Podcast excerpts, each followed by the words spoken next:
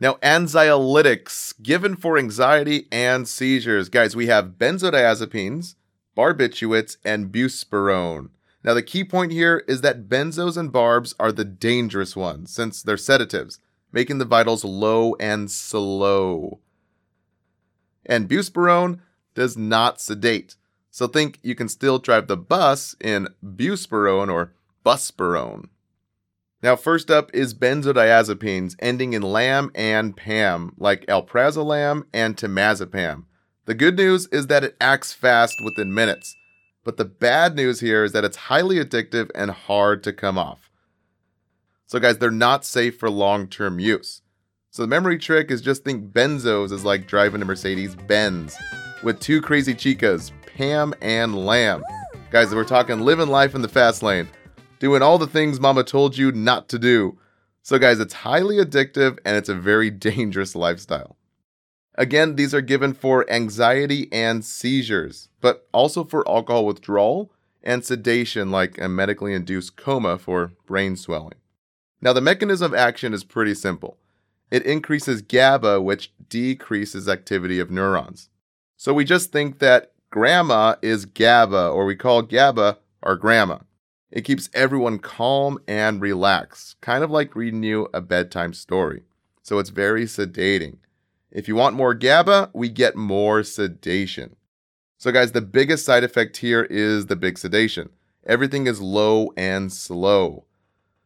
So, the memory trick is that benzos bring everything low. So, in the heart, we get a low heart rate and blood pressure. In the lungs, we get low respiratory rate, leading to deadly respiratory depression. And in the brain, we have sedation. So, guys, the big patient teaching is sedation, sleepiness, and the suppression of ABCs. So, big key points to write down. We take at bedtime and you don't skip doses. Guys, those are two big NCLEX tips coming up in multiple sections. Now, sedation effects and rebound anxiety are the big dangers here. So, we keep taking even when the patient is feeling okay. And we always taper off and never abruptly or suddenly stop. And the next topic here is stop drinking alcohol, including wine, which is always a big topic on exams, since it can cause more sedation. And the obvious one here is don't operate dangerous machines. Now, the antidote to benzos is write this down flumazenil. And the antidote to opioids is naloxone, brand name Narcan. Now, a few quiz banks, including the ATI and the HESI, touched on respiratory arrest using this antidote. Guys, so make sure to write this down and don't get tricked between these two.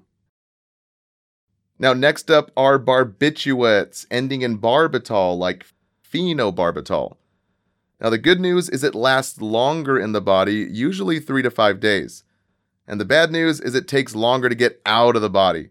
So we have higher risk for toxicity leading to hypotension and respiratory depression, and then ultimately death. Now, a common HESI question is a scenario of a patient on phenobarbital with low blood pressure and increased sedation. Guys, this is huge priority. Always assess this patient first. So to help you remember this, the memory trick is BAR for barbiturates, or BAR like barbital. Just think of a bar. So you went to the bar and now you're sedated and sleepy. And now you're probably locked behind bars like a prison since they last a long time. So just think bar is large lasting, very toxic sedation, and high death rates. Now, buspirone we call buspirone since our memory trick is like riding the bus, since it's slow and really easy to quit. Now, guys, it's not sedating, so you can still drive the bus of buspirone. Now, it's an atypical anxiolytic, and the good news is there's no depressant effects. But the bad news is that the bus is slow. And guys, it takes a long time to kick in. So the key point to know for the exam is two to four weeks for full effect. And the good thing here is no withdrawal symptoms. Guys, that's usually a common mistake on NCLEX exams as well as HESI. So the good news here not addictive, no dependence, no tolerance, and no sedation, with, again, no withdrawal symptoms. So it's safe for long term use, again, like riding the bus, slow and easy to quit. Now, for patient teaching, Yes, driving is okay. Guys, no sedation so you can still drive the bus. And again, it's not for acute attacks, usually taken on a regular basis, not as needed. Now, two common test questions for anxiolytics. Question number one patient teaching for diazepam. Select all that apply. Guys, remember, Pam and Lam is like living the fast, dangerous life. Everything's very sedated. So, number one, avoid valerian root. Yes, guys, valerian is like Valium. Have to avoid too much sedation. Number two, avoid ginkgo and ginseng. No, no, no, no. Those are for usually bleeding problems. So that's fine. Number three, avoid muscle relaxants. Yes, a sedative, gotta avoid that. Number four, report history of reaction to midazolam. Yes, guys, Pam and Lam, any cross reactions usually means an interaction of allergies. And number five, naloxone is the antidote for this med.